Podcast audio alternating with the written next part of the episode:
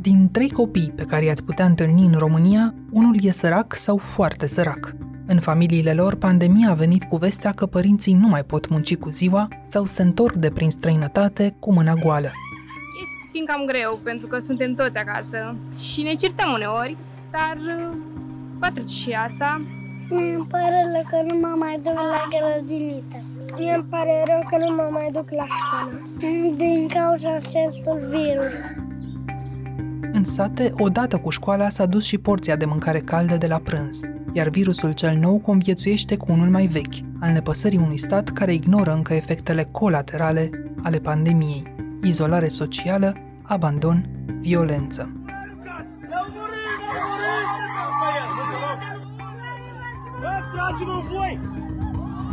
Sunt Anca Simina, iar sărăcia care degenerează deja în violență e azi on the record, un podcast recorder în care știrea primește explicație.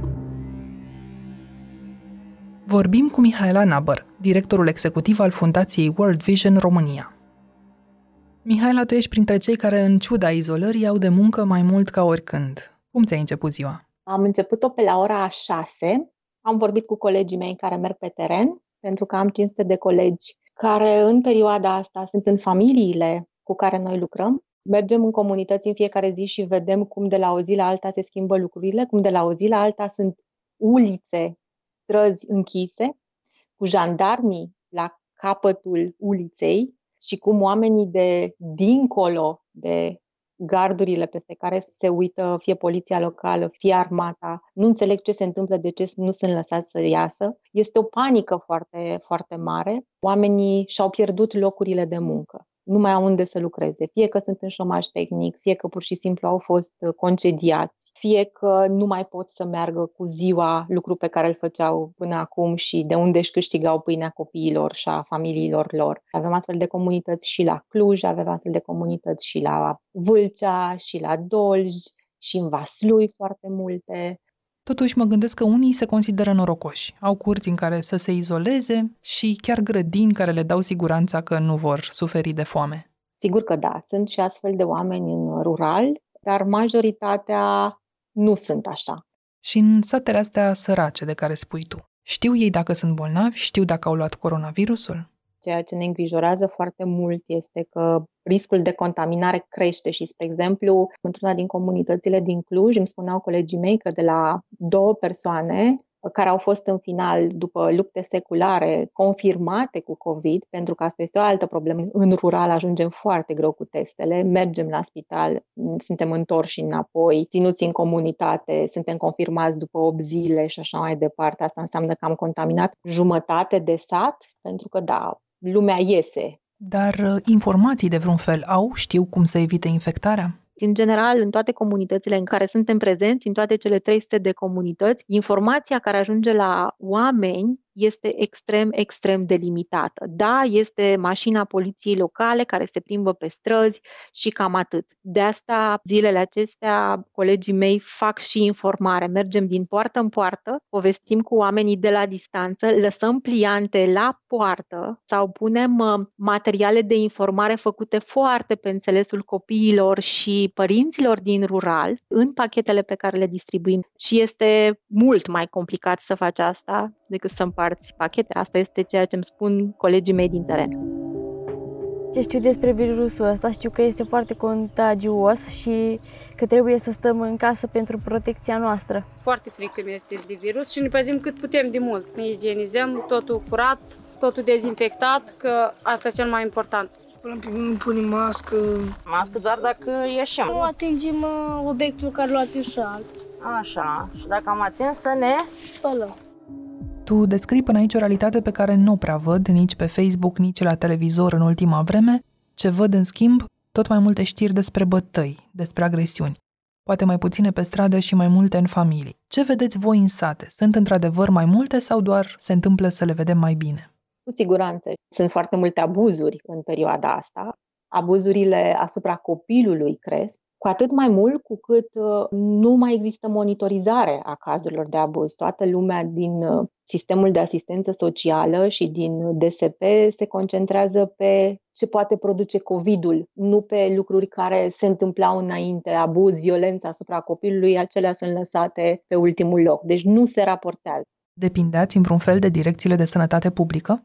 Aveam acele echipe integrate, le spuneam noi, de asistență medicală comunitară asistentul social, mediatorul uh, comunitar, mediatorul sanitar. Erau oamenii care lucrau împreună cu colegii mei și identificau acele cazuri de abuz, de violență, de sărăcie extremă, de copii analfabeti funcționali sau de copii care nu merg la școală pentru că nu au cu ce se îmbrace, se încalțe. Și știam foarte clar că ele sunt uh, sub supervizarea DSP-ului. Și acum? Este foarte complicat să intri în casele oamenilor, mai ales în momentul în care ei sunt în carantină sau izolare. Asta este foarte clar. Cu toate astea, colegii mei uh, împart pachete dăm pachete alimentare copiilor și familiilor sau dăm rechizite pentru că am uh, transferat educația acasă, dar nu avem cum să facem educație, nu avem rechizite, nu avem infrastructură, nu avem materiale online. Părinții consideră că acest transfer al educației de la școală acasă înseamnă de fapt vacanță și este foarte greu să-ți convingi părintele să îi dea telefonul copilului, să faci lecții online și așa mai departe. Nu se îndoiește nimeni că va exista o viață și după pandemie, doar că am văzut acum câteva zile și avertismentul Organizației Națiunilor Unite, jumătate de miliard de oameni din toată lumea vor aluneca sub pragul sărăciei din această cauză. În România, aproape 4 milioane erau deja în situația asta de mulți ani. Hai să explicăm. De ce ar adânci sărăcia această criză? Și de unde plecăm?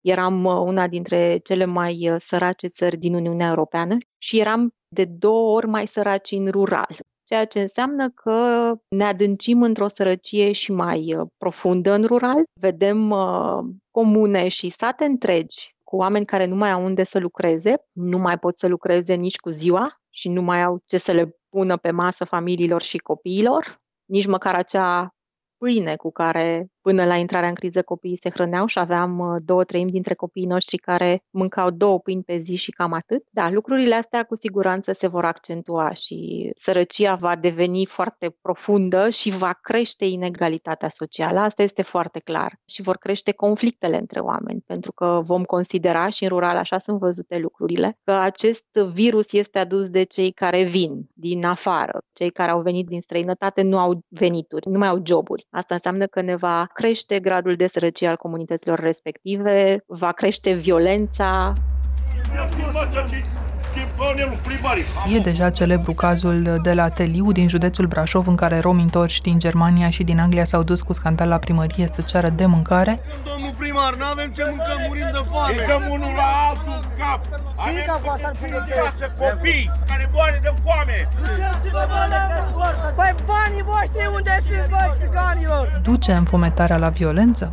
Cu siguranță și în rural, nevoile de bază sunt prioritare. Adică oamenii ăia, primul lucru pe care îl fac în fiecare zi este să se gândească noi ce mâncăm astăzi, noi și copiii noștri. Ei nu își fac uh, scenarii așa cum ne facem noi uh, despre nu știu, conexiunea noastră la internet funcționează, despre cum ne planificăm mai bine să facem cât mai multe lucruri într-o zi. Nu, principalele nevoi sunt nevoile de bază motiv pentru care și până acum, spre exemplu, World Vision România, în programul de educație, pâine și mâine, aveam masă. De ce? Pentru că nu puteam să facem prevenirea abandonului școlar și creșterea performanței fără ca noi să dăm o masă caldă acelor copii. De ce? Pentru că era singura masă pe zi pe care ei o aveau. Și acum că școlile sunt închise, ce se întâmplă cu ei? Cum învață? Au ce mânca? pus niște întrebări atât de complicate pe care ni le punem în fiecare zi și răspunsul este și mai trist și dureros. Povesteați de cei care merg uh, la primării să ceară mâncare. Evident că oamenii n-au ce să mănânce și sunt foarte mulți în comunitățile rurale care n-au ce să mănânce, fie că vin din străinătate, fie că sunt um, locuitori ai acelor comunități din totdeauna. Și am avut situații în care și înainte aveam copilaj, spre exemplu, în um, Vâlcea, la Bujoren și o să-mi amintesc povestea asta foarte multă vreme de acum înainte, care în fiecare zi își opreau jumătate din porția de mâncare pe care o primeau să le ducă fraților lor. Deci uh, răspunsul este, în general, nu au ce să mănânce în această perioadă, de asta principala problemă pe care ne-o punem acum este cum ajungem la copii cu această masă și am transferat-o în tichete sociale care sunt foarte specific legate de masă. Pe ele scris pentru alimente. Și acum ce se întâmplă la Bujoreni, știi? Cazurile celor vulnerabili cresc cam cu 50% de la o zi la alta. În Bujoreni uh, sunt foarte mulți oameni care s-au întors din afară. Este o comunitate Roma destul de mare și împreună cu colegii mei am luat decizia ca acele pachete pe care le ducem să fie împărțite în uh, jumătate, practic dublăm numărul de pachete și ajungem la toți cei care au nevoie, pentru că de la o zi la alta ni s-a mulțit numărul de cazuri uh, carantinate și e foarte dureros. În momentul în care ajungi acolo și vezi că situația s-a înrăutățit, cum fac astfel încât să nu fac și mai mult rău în comunitate, să nu cresc uh, gradul de discriminare și să nu ajung să pun membrii comunității unul împotriva altuia, pentru că acesta este un risc zilele astea. Să nu iasă cu scandal și este foarte greu să nu iasă cu scandal în condițiile în care presiunea este foarte mare și în condițiile în care viața se degradează de la o zi la alta și în condițiile în care fiecare dintre noi ne lovim de lucruri de care nu ne-am mai lovit până acum. Și ai zice că urmează o explozie a furiei care poate aduce violența la ordinea zilei? Nu știu dacă aș merge până într-acolo încât să vedem o explozie și de asta și lucrăm acolo și din ce vedem zilele astea sunt destul de multe organizații care și-au unit eforturile și este un examen de umanitate pe care l-am dat cu toții și am făcut față până în acest moment. Sper să nu se ajungă la situații de violență extremă, vor fi cazuri izolate, cu siguranță, în special acolo unde avem și cele mai vulnerabile comunități. Și au fost deja cazuri la Hunedoara, la Săcele, într-un cartier din București, chiar toate sunt comunități marginale de rom.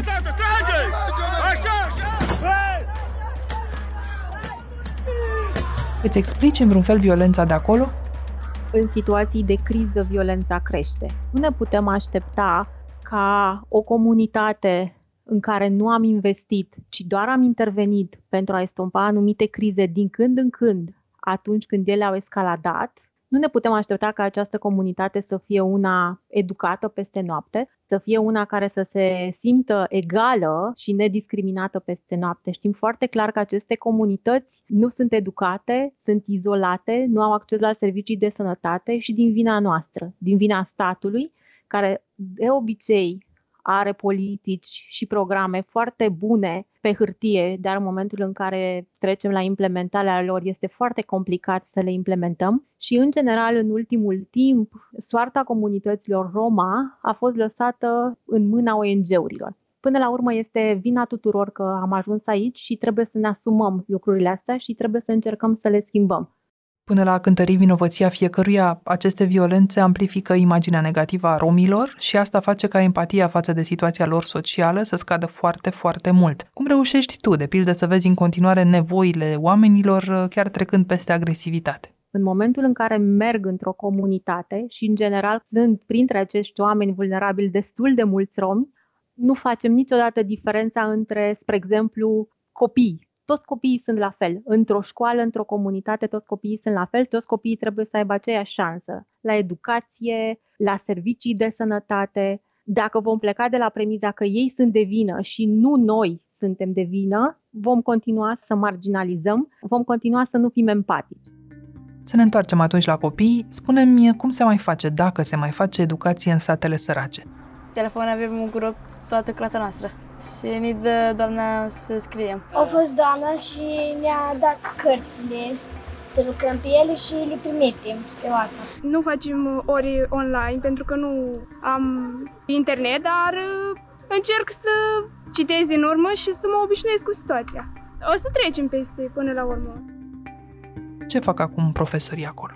Unul dintre profesorii din școala de la Scundu ne-a sunat și ne-a spus, bun, noi avem numărul ăsta de telefoane și de tablete, dar ce facem cu restul? Ajutați-ne să găsim o soluție pentru că noi vrem ca ai noștri copii să continue să învețe, pentru că știm foarte clar că în condițiile în care nu vor continua, nu vor avea nicio șansă să ia evaluarea națională. Ok, bun, avem infrastructură, noi trimitem copiilor, dar ce facem dacă ei nu ne răspund? Și atunci au intervenit psihologii și colegii mei asistenți sociali și au luat fiecare părinte la telefon și au povestit cu părinții și le-au spus încă o dată și încă o dată despre cât este de important ca în zilele astea copiii să facă totuși activități educaționale și să facă ceva. Acum uh, trei seri am fost într-unul din birourile noastre de la Cluj și una dintre colegele mele, era 8 și un pic, mi-a arătat cum profesorii noștri lucrează într-o platformă online și se vede foarte clar cât de mult sunt, ce fac, cum își schimbă materiale între ei, cum își uh, pregăteau materialele în timp real. Era extraordinar să vezi că lucrurile astea, care până acum erau foarte greu de urnit, acum funcționează.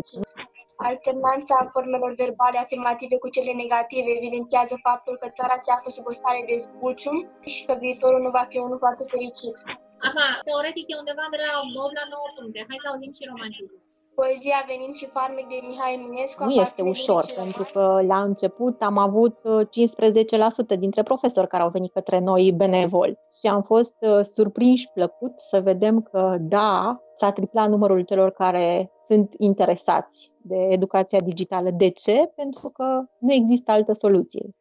În țările africane, când școlile au fost închise în timpul epidemiei de Ebola, foarte mulți au sfârșit prin a abandona școala pentru a munci în schimb ca să-și susțină familiile. Mai există riscul ăsta în România, acela de a abandona copiii școala?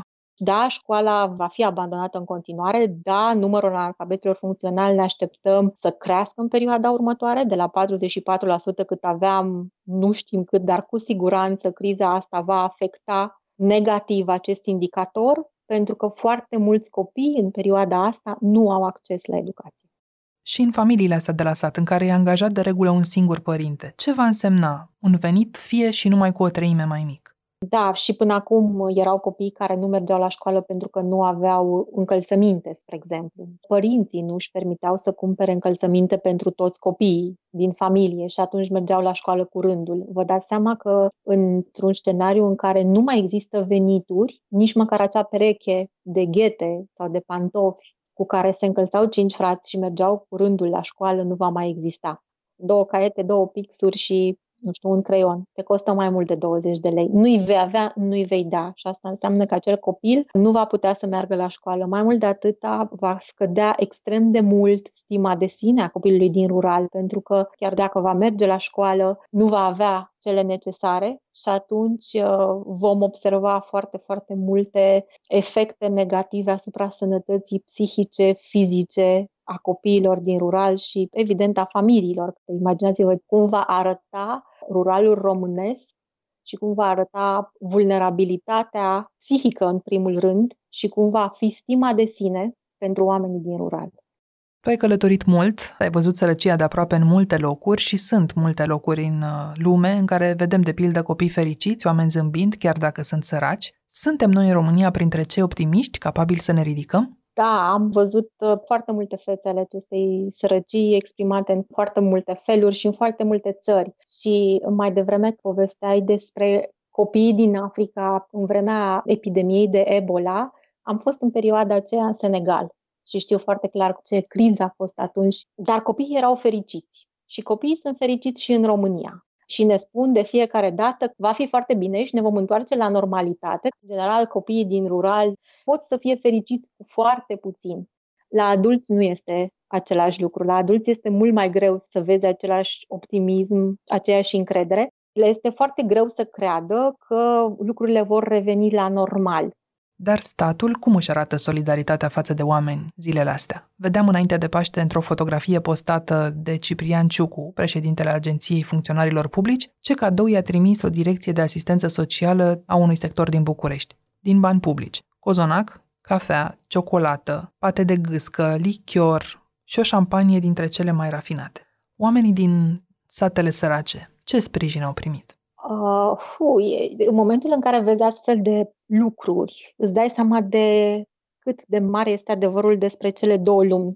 Suntem în două lumi total diferite. Pentru lumea din rural, ajutorul din zilele astea, și vă pot spune cum arată pachetele pe care le dăm noi World Vision România. Deci, zahăr, ulei, făină, orez, drojdie, rechizite pentru copii, dar rechizite care înseamnă creioane colorate, caiete, gumă de șters, cerneală pentru copii, atât, săpun, periuță de dinți, dezinfectant pe care ne este foarte greu să-l găsim în perioada asta și pe care l-am înlocuit așa cum am putut cu ce am putut și cam asta ar fi. E foarte mare diferența. Nici nu mă pot uita la un astfel de coș și la un astfel de pachet pe care îl primește cineva așa cum postează Ciprian. Este total injust și vă spun foarte sincer că am ajuns în acea situație în care ne este foarte greu să explicăm oamenilor din rural, care bineînțeles că văd și ei aceste postări și oamenilor în general, de ce este așa de mare injustiția și diferența între cele două lumi.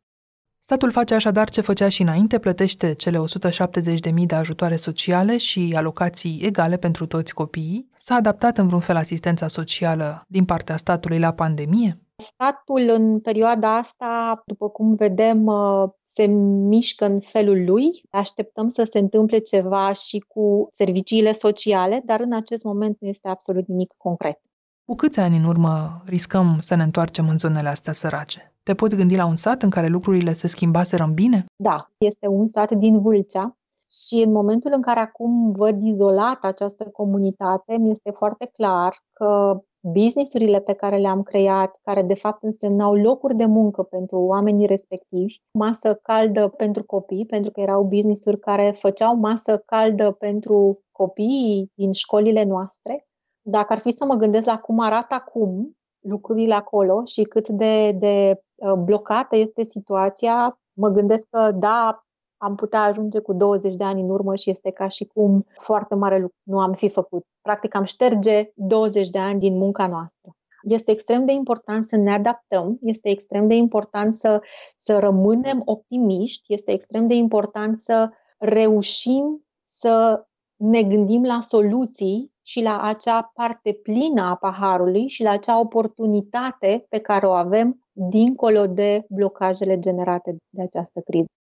Hai să rezumăm. Care e acum riscul social pentru familiile sărace, pentru satele în care oamenii câștigă oricum foarte puțin și pentru copiilor? Vor apărea și mai multe familii care nu au ce să dea de mâncare copiilor, vor apărea și mai multe familii care nu au cum să își ducă copiii la școală. Sistemul de educație va fi afectat cu siguranță în continuare. Distanța și distanțarea socială vor crea izolare socială. Și atunci vom putea ieși oare din criză fără a ne ridica unii pe alții? Tendința probabil a foarte multora dintre noi va fi aceea de a ne gândi la noi înșine, la cum să facem să ieșim personal din această criză și apoi ne vom gândi la cei din jurul nostru. Este foarte clar că personal și singuri nu vom putea să ieșim din criză. Trebuie să înțelegem și să ne înțelegem unii pe alții.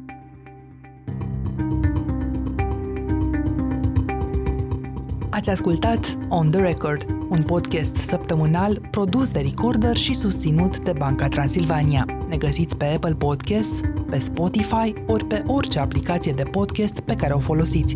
Vă recomandăm să ascultați și podcastul BT Talks, disponibil pe bancatransilvania.ro podcast. Eu sunt Anca Simina, ne reauzim vineri.